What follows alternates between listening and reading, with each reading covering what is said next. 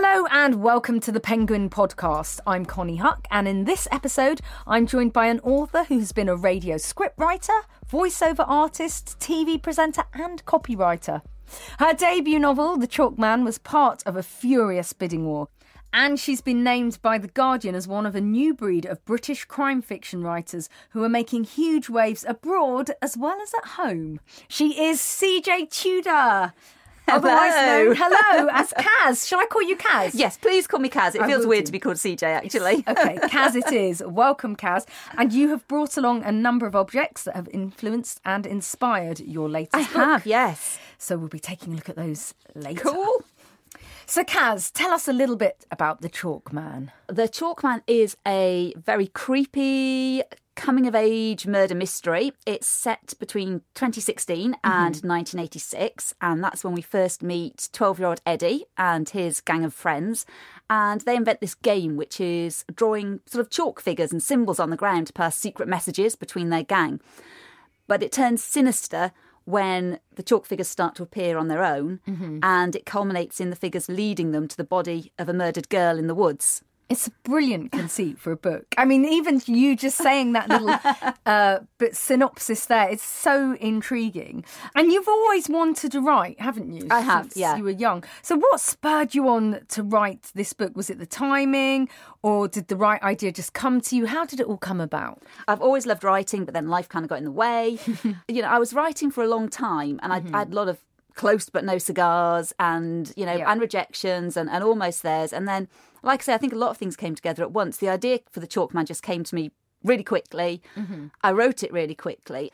And sometimes I think with, with publishing, as in everything, it's people are just looking for something a bit different. Yeah. And I think I didn't really change while I was writing, but perhaps I just hit it at the right time, and publishers were just looking for something just a little bit different from what was currently on the market. Brilliant. And once you signed, because we mentioned already there was a bidding war. How exciting is that? I mean, wow. It's what every author dreams of, isn't it? It's Yeah. the bidding war. bidding war. Uh, you got a two book deal and you're already on to your third book. Do you feel that it was sort of like the floodgates opened, or once you started writing, it just all came out? Is, Yeah. that really? I've always had loads of ideas, hmm. and it's just nobody wanted to read them before. so They did. You just didn't this is it. Now I'm just like keep writing, keep writing because I'm kind of compulsive. I can't stop writing, so it's That's like, well, I finished that book. I, I've got this great idea for another one. I might as well start. You're a it. publisher's dream. Well, look, let's step into the world of the Chalk Man with an extract from the audiobook, starting at the very beginning. And this is read by the wonderful Andrew Scott. I know. What a I'm just like wow. I'm so excited. yeah. 2016. Start at the beginning. The problem was none of us ever agreed on the exact beginning. Was it when Fat Gav got the bucket of chalks for his birthday? Was it when we started drawing the chalk figures, or when they started to appear on their own? Was it the terrible accident? Or when they found the first body? Any number of beginnings. Any of them, I guess, you could call the start.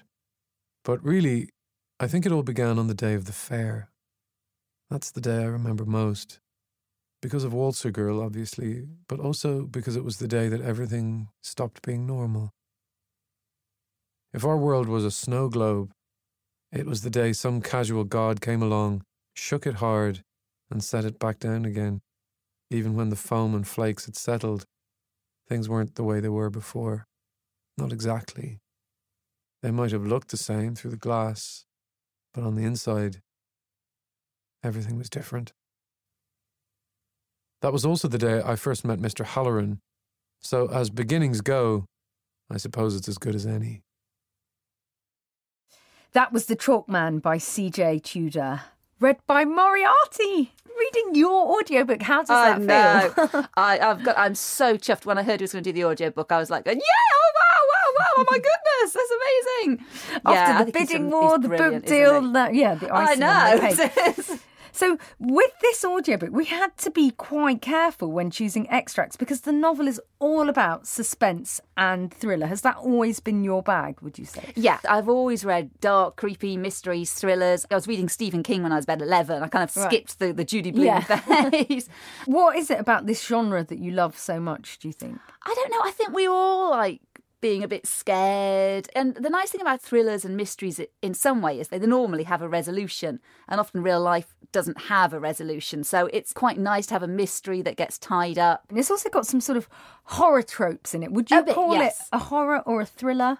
I think it's it has got A a, little bit of. Hmm. horror in it. It is a bit of a hybrid, and I quite liked mixing that up. But yeah, but I say I always loved Stephen King, so I like upping the creepy a bit and having a bit of horror in there. But but at its heart, it is it is really a mystery. Well, th- that brings us on nicely to your first item, which I do believe is a Stephen King book. It is. so, when did you first start reading Stephen King? I think the first Stephen King book I read was Christine um, when I was 11. The book I've brought in, I don't have the original of that anymore, so I brought the original of The Dead Zone because I think that was one I think I read next. It kind of cemented in my mind what I wanted to write. I've been Yeah. writing quite creepy stories anyway, encouraged by my English teacher at the time. But that really cemented this. Yes, this is this is the sort of thing I want to write. Well, there are some pretty terrifying parts in your book. What sort of reaction are you hoping to get from your readers? I'd like them to be creeped out and scared at times, hmm. obviously, because there are some little creepy bits in there. I'd also like them to be intrigued, obviously, with the story, but but also I like to think it's it's also about the people. So I hope they would Yeah. warm to the characters because ultimately. It's not scary unless you care about the people it's happening to, I think. Are you also sort of trying to throw people off the scent, like keep people guessing twists and turns? Well, yeah, and- yeah. I mean, obviously, there's in any sort of thriller or, or mystery, there has to be misdirection and twists and turns. The phrase is you have to earn your ending. And I think Right, a, a yes. twist is no good unless people can kind of, there's breadcrumbs along the way. Yep, if that makes absolutely. sense. No, totally. Okay, well, let's have another listen to the Chalk Man. And in this extract from the audiobook, Eddie is trying to make sense of recent events. The house is empty when I return. Chloe's either gone out to meet friends or maybe she's at work. I lose track a little. Chloe works at some alternative clothing shop in town and her days off vary. She probably told me, but my memory's not as good as it once was. This worries me more than it should. My dad's memory started to fail him in his late 40s. Small things, things we all tend to dismiss, forgetting where he'd put his keys or putting things in odd places, like the remote control in the fridge and a banana in the sideboard where we kept the remotes, losing track of sentences halfway through or mixing words up. Sometimes I would see him struggle for the right word only to replace it with something similar. As the Alzheimer's got worse, he would mix up days of the week, and finally, and the one that really frightened him, he couldn't recall what came after Thursday. The final working day of the week totally eluded him. I still remember the look of panic in his eyes, losing something so basic, something that we all know from childhood, that when he was finally forced to admit that he was not just absent minded, it was far more serious. I'm probably a bit of a hypochondriac about it. I read a lot to keep my mind sharp and do Sudoku, even though I don't particularly enjoy it. The fact is, Alzheimer's is often hereditary. I've seen what the future holds, and I would do anything to avoid it, even if it means cutting my life shorter than it might otherwise be. I throw my keys onto the rickety old hall table and glance in the small dusty mirror hanging above it. There's a faint bruise blooming on the left side of my face, but it's mostly lost in the hollow of my cheek. Good. I could do without explaining that a man in a wheelchair beat me up. Memory is actually something that you tackle pretty head on in the book. Not only Alzheimer's, but the act of remembering. So Eddie's piecing together a story for us. It's a really, really good device to keep us on our toes, isn't it? The potentially unreliable narrator. Yes. Well, obvi- you know, obviously that you know there is a thing with unreliable narrators, and, and, and writing a first person means obviously you can use that more effectively. But yeah, the whole idea that that his memory itself is fallible too, I think plays into that. I sort of drip feed it. I, I didn't want to make it too obvious, but it's again helps to sort of unbalance his recollections. What, Yeah. what he's recalling really, what's really a true memory. I mean, even even with a perfect memory, we don't. If you ask two people, they wouldn't remember something in the same way. Yeah. And it works so beautifully because you're writing across two timescales as well. Yes. 1986 and 2016. Um, how difficult was that? And also, what other research did you do I think interestingly, it, because because I was a teenager in the 80s, Hmm. a lot of it was based upon my own experiences, my own memories. I'm still friends with a lot of the, the girls I knew since we were seven. So, you know, we talked a lot about it, stuff we remembered from that era. Some things you have to double check because occasionally you'll think, oh, now I remember that film. What year was that out? But a lot of it was experience and stuff I really remembered from that time. Right, yes, that's perfect. Research your brain. This is it. Yeah. okay, so let's move on to your next object, which is a very important one the box of coloured chalks. This is where it all yes. begins. Yes. Well, the whole book came about because for my little girl's second birthday, a friend of ours bought her a box of coloured chalks. And we went outside the next afternoon and we started drawing all these chalk figures over the driveway. We covered the driveway. My little girl wanted to draw these little stick men everywhere. And then we went in and forgot about them. Then later that night, when it was dark, I went outside again to let the dog out and I was suddenly confronted by these weird chalk men everywhere. And in the dark, what was innocent suddenly looked really, really sinister. And I actually said to my partner, these chalk men look really creepy in the dark. And like a light bulb sort of went bing. Light bulb moment. Could be an idea there, yeah. and that's where it all began. And the chalks act as a MacGuffin, don't they? A sort of device Yes, that yeah. Alfred Hitchcock and many of the greats favoured, where the object is a motivator to lead Yes. the character's actions. Did you base the story around the chalks, or did they help you to develop the idea or some ideas that you already had? I think once I had the idea of the chalk game, that, that idea of this childhood game that then becomes sinister and leads to hmm. something else, it kind of went from there. And then very quickly, the idea of the gangs, the friendship, the doing it sort of in the two time scales seemed to work from Fall there. That that really was the motivator, and hmm. everything fell into place quite quite naturally. Hmm.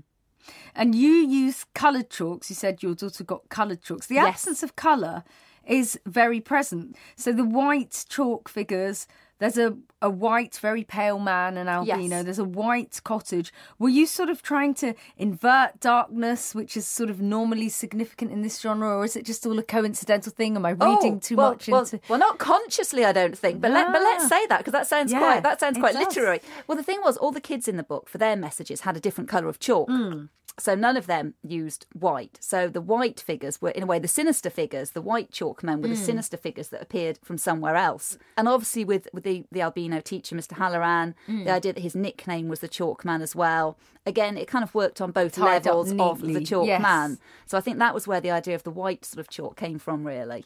Got you. Well, let's go back now to the audiobook of The Chalk Man, written by C.J. Tudor.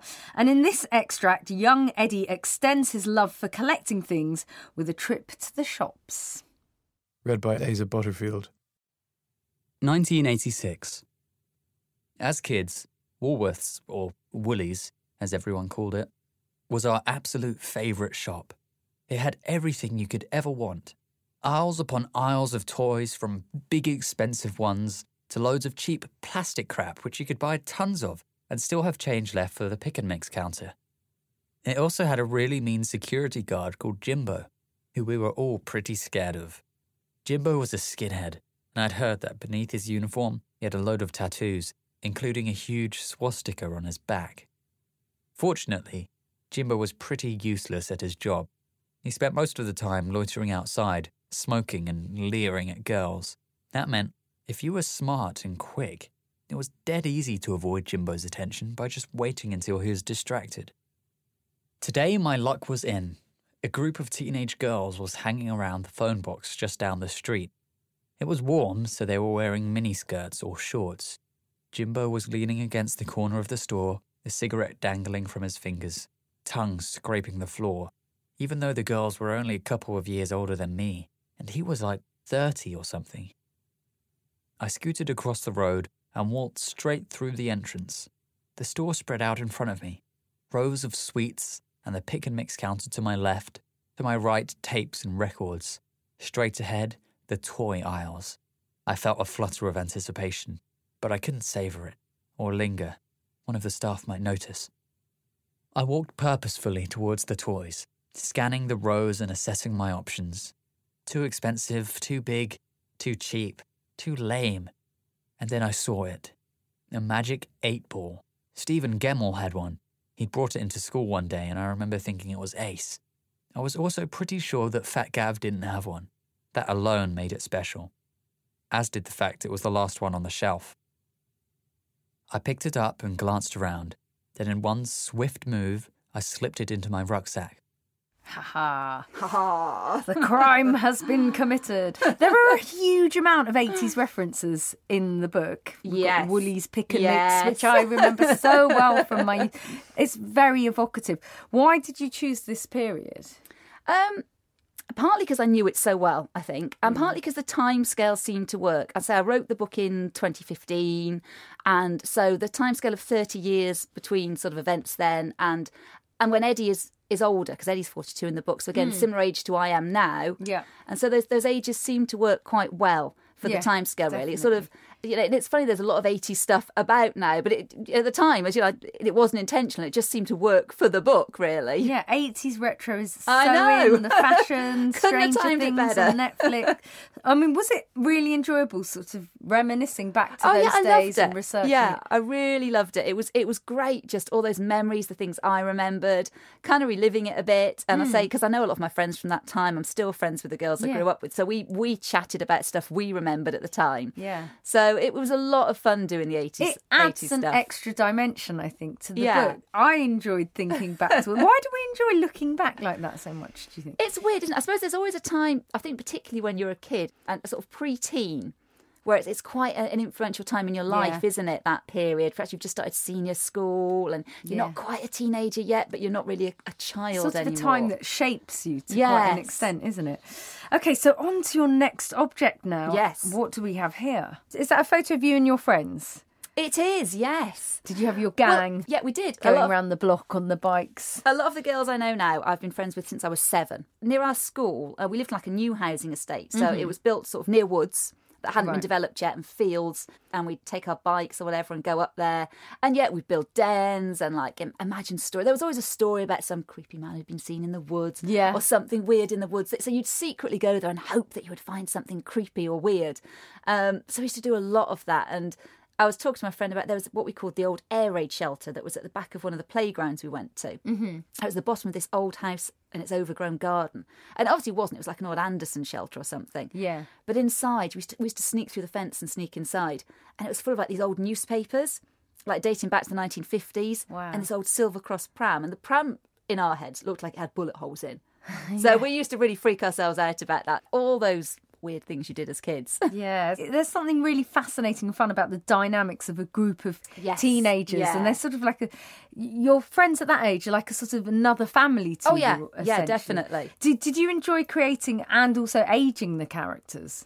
Yeah, it's it's interesting because I think uh, in some ways I don't think, and I see it with my friends.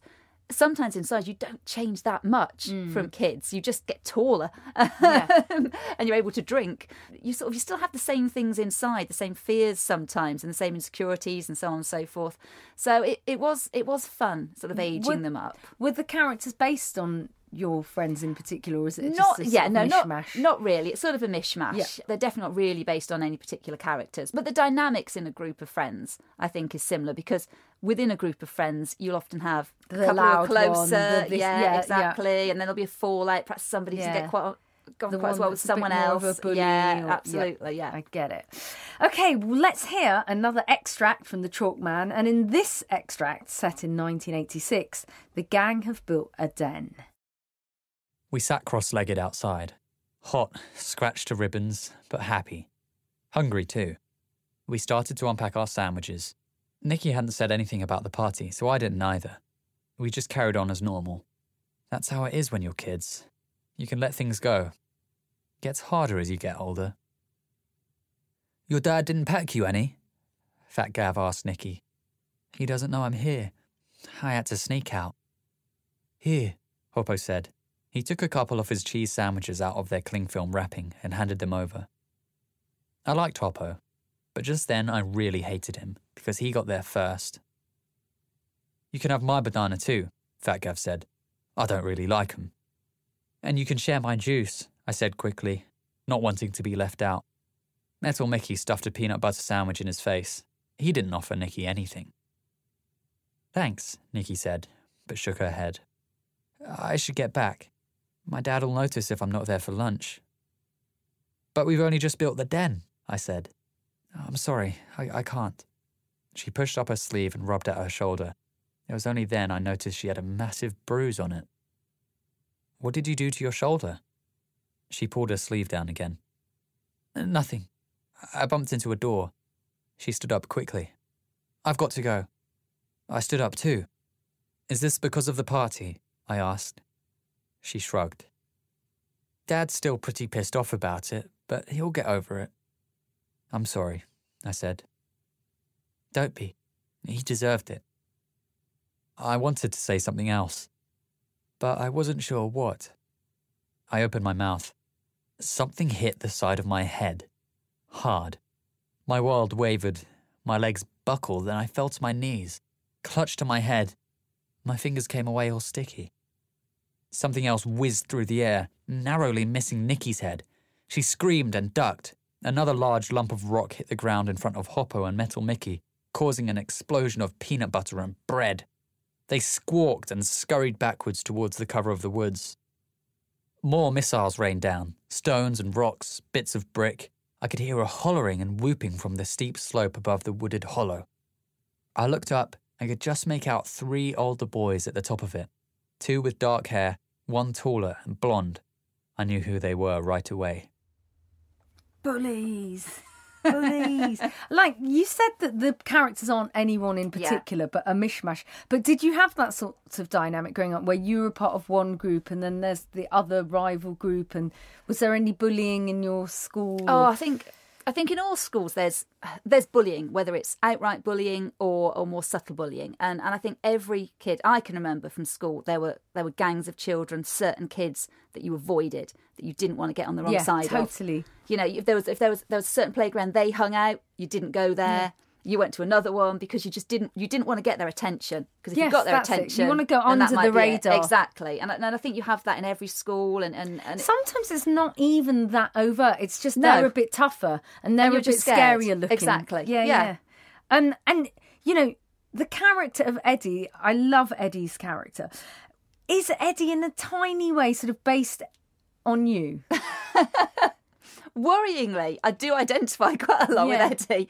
It's hard when you've got a yeah. first person. It is, yeah. Protagonist. I mean, I was I was a slightly weird kid. All me and all my friends were. Perhaps that's again the thing with sort of the book. None of us were exactly like I would, wouldn't call us the popular ones. We were all a bit odd in our different ways. Hmm. I was quite obsessive about things as a child. I would have things that I was obsessive about. I did have a phase of collecting stuff and that Yeah, sort of I thing. did. Yeah. you know, I think quite often kids do. You know, and they love it. I know that Eddie and- keeps all his collections Yes. in the boxes and so on. Yeah. And I think as a child, you just love that, don't you? Stupid Sort of- things are really precious. I stuff you find as yeah, and- yeah. I- just weird things you find as a child can be really important, like kind of treasure or something. Mm-hmm. Um, so I do kind of identify with him in, in some ways, and also sort of as he grows up, sort of the dark humour and everything. So yeah, I, I love Eddie. Yeah, of course, I think you always identify a bit with with your sort of your main character, particularly if it's first person. Ah, so were you stealing things from Aha, Woolworths? no, no, Shh. Great. Moving on, moving on. So a lot of what's scary in the book sort of t- taps into those fears that you have as a child the bullying the unknown things happening to Yeah. our friends and the deep dark woods how much of that was sort of your fears as a child there's so many things to be scared of as children, Hmm. but children are a weird conundrum. I mean, you're scared of so much stuff. Like I say, that it could be the, the kids you- you're scared of at school. It could be the weird guy down the road you don't like. The stuff you're told to be scared of, like the strange man in the car Yep. with the sweets. Yet, as- uh, in another way, you're really attracted to scary stuff. You want to see a ghost. You want to go to the woods and find something creepy. Yeah, in it's the woods. exciting. It, it's somehow exciting as well. So I think kids kids are quite dark actually. Mm. No, I kids are quite right. dark, really. Yeah, no, it's it's very cleverly done. I know I said it, but just the way it you know taps into that kids thing. But then the years pass, and also our fears after years have passed is just growing old, not remembering things. So it neatly brings in a lot of youth fears and Yes, older people's yeah. fears into a big fear festival. It's all fear. It's all fear. It's all fear. Now, the story is set in a small town where a lot of the characters are struggling to fit in. Yes. Mr. Halloran, for the way he looks. Eddie, because his mum is setting up the abortion clinic, which has a lot of opposition to it. Would you say the town is also a character in the way that it's sort of. And a lot of horrors and sort of thrillers do this. That it's set in a small town where it sort of creates a sense of claustrophobia. Yes. Yeah. For everyone. Yeah, and I think that's the reason why a lot of horror and crime and so on is set in a small town because it, it, it doesn't work so well, I think, in a, in a bigger environment. You, you do hmm. need that claustrophobic environment you get in a small town. And it is, that you know, the town of Anderbury in the book is kind of based a bit on the town where I was born, which is a small town in Wiltshire. Mm. They can be quite parochial, those small towns. A lot of people have grown up in those towns. They don't really go much further than that town. Sort of generations may grow up there, and a lot of people know each other and Yeah. each other's business. So, yes, you can get that kind of, like if something changes, groups can go against it and people can get quite angry about small things or Yeah. different people that come into their environment. It's almost like if a place is smaller, things are magnified. yeah, it is exactly that. I think really that smaller things can become bigger issues, and yeah, people can can get can be quite defensive and unfriendly. I like to say to, to newer people or people who don't seem the same as them coming into this small environment. Did I you think we do get that experience that, at all growing up? I think it, I, I notice it sometimes more keenly, perhaps sometimes. Um, I mean, and you get it in all sorts of small towns. I think sometimes when I go back from a bigger city to a smaller town, Right. how sort of it, it is more enclosed. And as I say, you know, I, I'll go and speak to my mum and dad, and people can be they're, they're up in arms about something would seem quite minor, I Yeah. think, somewhere else, but in a smaller town, it becomes a bigger issue. Yeah, yeah. absolutely. Okay, well, we're going to move on to your next object now, which is a glass dolphin. This is Yes. an interesting object that you bring with you. So, whose is this glass dolphin? Well, it belonged to my nan and granddad. I was very close to my nan and granddad, and we moved away from the small town I was born in when I was still quite young, actually, about seven. But we used to go back a lot. Right. And we'd go back to visit my nan and granddad, so I spent a lot of time there still. okay, I'm just going to describe the dolphin. A lot of people had these in their house at the time, those kind of glass things with the, Yes. the multicolours in them. That's right. So it's Yes. a sort of blown glass dolphin Absolutely. that's diving into the sea. It's on a sort it. of aquamarine glass base. And it's a clear glass dolphin, but it's got a sort of stripe of aquamarine and a stripe of red swirled within it. It's very swirly. It says to me, this is the era of lava lamps. It really does. Yeah, I always remember it in my nan and granddad's house when we used to go and visit. Hmm. And I was very, very close to my grandparents. Sadly, they're not around anymore. My little girl is actually named after my nan. Oh. They're both Betty. And the dedication at the front of the book is for Betty, both of them. So I, I always kept that, and it's important to me, and it's it's a part of the book, and it's a part of my childhood, which Yes. is part of the book. So it, all, it, it seemed like it was appropriate. Well, what I love about the book as well is just sort of the little details that you threw in that really sort of bring the story alive. How important was it for you to sort of portray the detail of families and their difficulties and the breakdowns alongside the sort of main thrust of the story? the characters are really what drive the story. Hmm. So, you know, your characters should come first, and in a way, the plot then evolves from the characters. If hmm. you try and write a book that's all plot and then make the characters fit that, I think that's when the characters don't ring true. So hmm. the characters and their relationships are in a way integral to everything that happens in the book. Because a lot of books I read, I don't really get to know about the individual family circumstances, or you know, they just sort of Yes, are taken yeah. with the main plot, and so that's very different. What what writers influenced you? Would you say? I'm a huge Stephen King fan, obviously. Yeah, I mean, yeah. there are, you know, and I make no bones about it. There are several cheeky nods to King books in the Chalk Man, mm-hmm, which you know, if mm-hmm. anyone who's a King fan yeah, will probably will probably love. notice them. And it's kind of my homage in a way to all the things I loved in the 80s, like Stephen King novels, Spielberg films, Goonies, Stand by Me, that type of Yes. thing. But yeah, I mean, Stephen King's always been a huge influence. I'm a big fan of a writer called Michael Marshall, who I love his books because he writes quite interesting thrillers and he's got a very dark sense of humour, which I really like as well. And I love Harlan Coben because the twisty, Yeah. twist upon twist, I think he's a very clever writer. So, um, well, you're sitting in a chair that he has sat in on Oh, this my very goodness. podcast. Wow! So you're definitely following in his footsteps. So the teenagers in the book, they're battling the unknown, aren't they? It's a horrible, unsolved event in their past, and they're battling it alongside their own domestic troubles. Would you say that you were sort of creating this pressure cooker for them? Because there's all these things going on, and it is really building up to a crescendo, and the reader is just thinking, "Huh?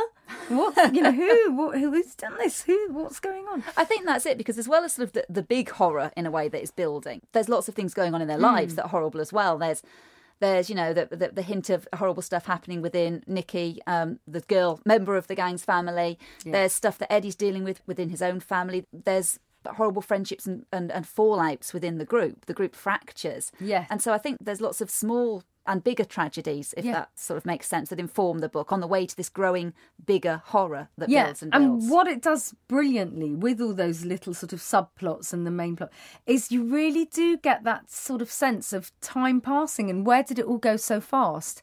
So in the book, the group suffer a loss of innocence, don't they? Which is something as well that Yeah. I felt that I could very much relate to now, being in my forties, having grown up in the eighties, and it's in quite an extreme way. Are you just sort of, in a way, magnifying what we all have to go through? Again, I think that period around 11 or 12, when you do lose that childhood innocence, you start to understand a lot more things about adult life. And, it, and it's hmm. probably more of a gradual process. But, you know, quite often at that age, perhaps something might happen, like you have to deal with a loss like a grandparent or something, you know, and it, it's more extreme for the children in the chalk man obviously.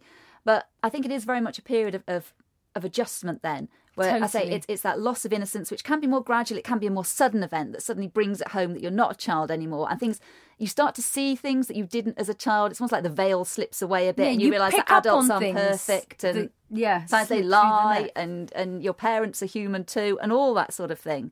It's a difficult but interesting time, I think. Yeah, definitely.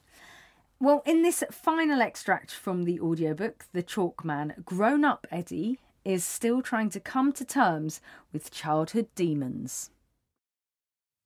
Sleep it off. I turned on my side and then onto my back. That would be good advice if I could sleep. I try to prop myself on my pillows, but it's no good. My stomach is a tight, nagging ache. I think I might have some antacid somewhere, perhaps in the kitchen. Reluctantly, I swing my legs from the bed and pad downstairs. I flick on the harsh kitchen light. It scours my sore eyeballs. I squint and fumble in one of the junk drawers, sellotape, Blu Tack pens, scissors, unfathomable keys and screws, and a pack of ancient playing cards. Eventually, I find the antacids, lurking right at the back along with a nail file and an old bottle opener. I take them out to find there's only one left in the packet. It will do. I chuck it in my mouth and crunch down. It's supposed to taste of fruit, but it just tastes of chalk. I walk back into the hallway, which is when I notice something. Well, two things, actually. There's a light on in the living room, and there's a strange smell coming from somewhere. Kind of sweet, yet sickly stale. Rotten. Familiar. I take a step forward and tread in something gritty. I look down. Black earth trails across the whole floor. Footsteps, like something has shuffled, shedding dirt across the hallway. Something that has dragged itself from the depths of somewhere cold and dark and full of beetles and worms. I swallow. No, no, not possible. It's just my mind playing tricks. Dredging up an old nightmare dreamt up by a 12 year old kid with a hyperactive imagination. Lucid dreaming, that's what they call it. A dream that feels incredibly real. You may even perform activities within the dream that contribute to the illusion of reality, like holding conversation, making food, running a bath, or other things. This is not real, despite the very real feeling of dirt between my toes and the chalky tablet in my mouth. All I need to do is wake up, wake up, wake up. Dun, dun, Da, dun. da. Oh, I mean, did you have to like map the characters and the plot lines out on a board and, you know, really sort of work it all out? How did you plot it? I'm actually quite a disorganized writer. I just write and I just keep going and see where it leads. And sometimes it goes off this way and then the other way. And I find that keeps it interesting. And so when I was writing it, I did have an idea of the end, hmm. but it went off in lots of different directions. And I changed things partway through and I changed something and go back and tweak it earlier. So I'm not a planner. I, I can't plan. If I tried to plan, I'd get really bored. So some of the things I didn't know how it was going to go. So it's sort of organic. It is, I know, and, and not everyone can do it that way. And some people like to plan and plot, but I just like to kind of just go and, and see where it ends up, and then fix that- it in editing. right. Okay. So you go back to it, and then if there's any inconsistencies, you tweak it later You on. tweak it and Yeah. change it. So Yeah. because that's what was interesting, like had to do such a sort of complicated thing. Surely there'd be lots of things that didn't add up in the end. But Yes. you just keep tweaking and tweaking till it's I it's do all- keep worrying that you know if, if I ever read it again, I'll read through and go, oh. Crap. Yeah, that doesn't work. That doesn't work. Oh no, Yeah. that's, I'm I'm, never sure someone would have noticed by now if something didn't quite add up. Do you let people see it along the way, like test it out on friends or your partner? No, or- you know, my part my partner's really critical of books. Actually, Oh, really? he's very critical, which, which is actually quite good, quite useful now. But when I was Hmm. at you know the, the slightly more vulnerable stage before, I didn't dare. Yeah, you didn't dare- need dare that in show your life. Yeah. So I only let him read it after um, Madeline, my agent, had taken me on. Then it was okay for him to read. Yeah, it didn't matter because then. you've got an authority endorsing you. You don't need him to endorse you. Do you have a writing process or something that helps you concentrate? Do you get writer's block ever, or does it just keep coming So out? far, thank God, no. I'm always having ideas to the, annoyance of my partner. I'm a bit like, oh, that would make a good idea. With pen, I write it down quickly. Do you have a notebook where you literally? I know a lot I do jot things do. if I can, but sometimes what I'll do is if I have an idea, I'll just sit down and write the first chapter really Ah. quickly. So I've already got it there in, in sort of my head. So have you got lots of first chapters of books got, to I've come? got, I've got, I've, I've got another couple. Yes, Oh, your agent will be listening, delighted, rubbing her hands in glee. but uh, I don't really have a process because I have to used to write wherever I could. Like you know, when my little girl was little, and I was fitting it around like really Yeah. small, and I was fitting it around. So literally, be in a soft play in I- the corner, much. writing a book I while there's children prop- screaming around you, throwing plastic balls. Pretty much, I remember propping the laptop on the top of the loo while I was giving her a bath once because I needed to finish oh, something. Oh, really? How funny. Tapping away on it. So yeah, needs must. Right, so you can write anywhere. You don't Pretty have to have much, be yeah. in your study or whatever. But I am lucky. I get to go and sit in a coffee shop now, which is nice. Yes. I can't write in complete silence. I find that quite distracting in itself.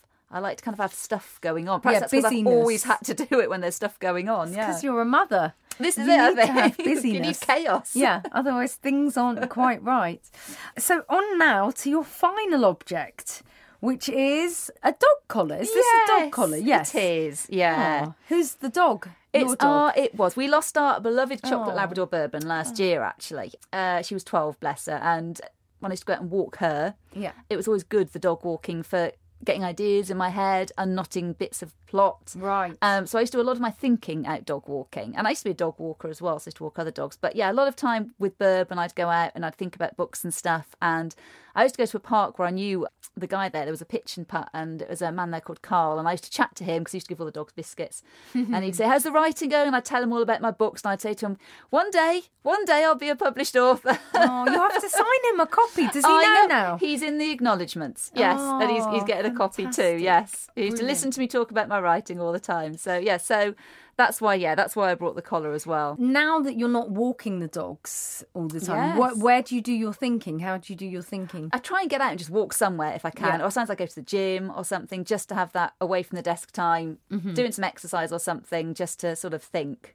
Do you think that movement helps your creative process? Because we've had a lot I of writers. Yeah, on the Yeah. podcast they say like they like to watch moving water or going Oh, for walks or Yeah. changing desks or we found a sort of running theme of movement helping for some does. reason to stimulate the thought process. I think the worst thing you can do if you're stuck on something or you're a bit like, oh, is this working? Is to just sit there sometimes and stare at it. Mm. Sometimes you, you've got to step away and go and do something else. And then you, you'll find something will come to you because you've cleared your mind. And then suddenly you seem to be able to tackle it better. Mm. Yeah. Funnily enough, actually, the second book, I'd got to a point, there were various factors actually.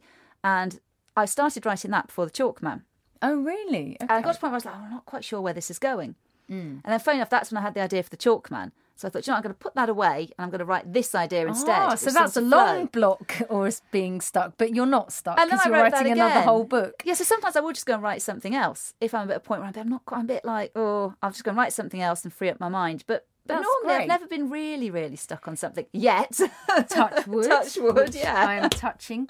So when you came back to the first novel Yes. after the break from the Chalk Man, did you find that having that time away, suddenly it just came to you? Then? It did, and by that point as well, by that point as well, kind of um, everyone had read the beginning of that one because it's part of the two book deal with the Chalk Man. So I was kind of like, well, I'm committed to this now. Yeah, yeah. This has I got to better be find something to pull out the hat. But actually, yes, suddenly I, I felt freed up and I knew what I was doing with it, and and wrote it quite quickly. Then, And you've finished it quite completed that one now? Yeah, that one is finished now as well. Yeah, and so that's the two book deal. And then you've got a third book. I am because I thought, why not? You know, keep going. Okay, yeah, why not? When you're on a roll. So the second book is the same genre, crime Yes. thriller with a bit of horror, perhaps. Yeah, it's. I'd say it's creepy. It's definitely creepy again. Maybe a bit creepier than the Chalk Man. Maybe. Really, you like creepy, I do like Is that going to be a running theme in all your books? I I don't think I could write anything That wasn't. non non creepy. Yeah, I think uh, uh, it's got to be dark, and I like I like sort of thrillers, mysteries.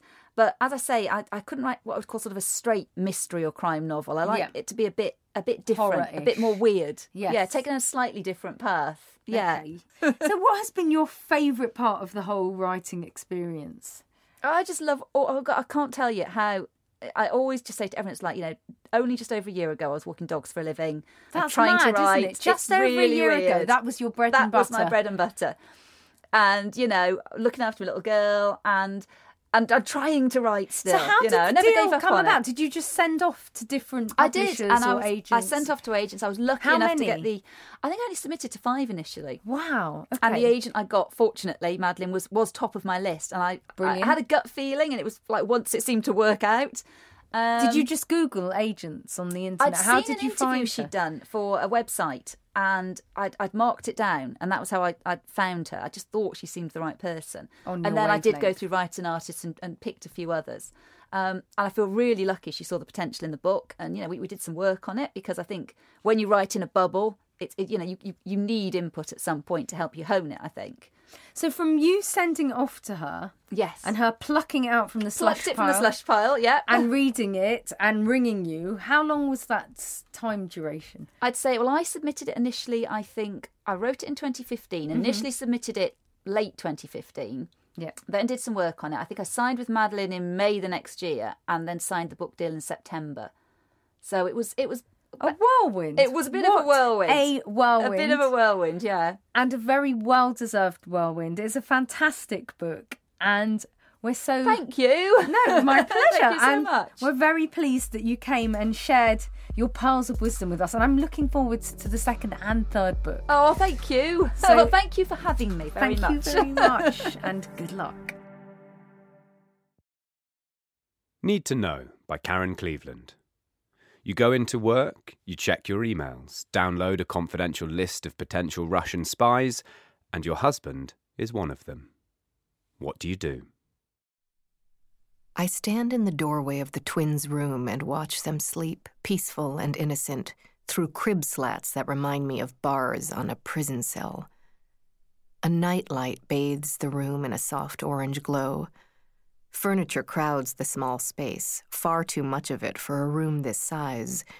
Cribs, one old, one new, a changing table, stacks of diapers still in their plastic.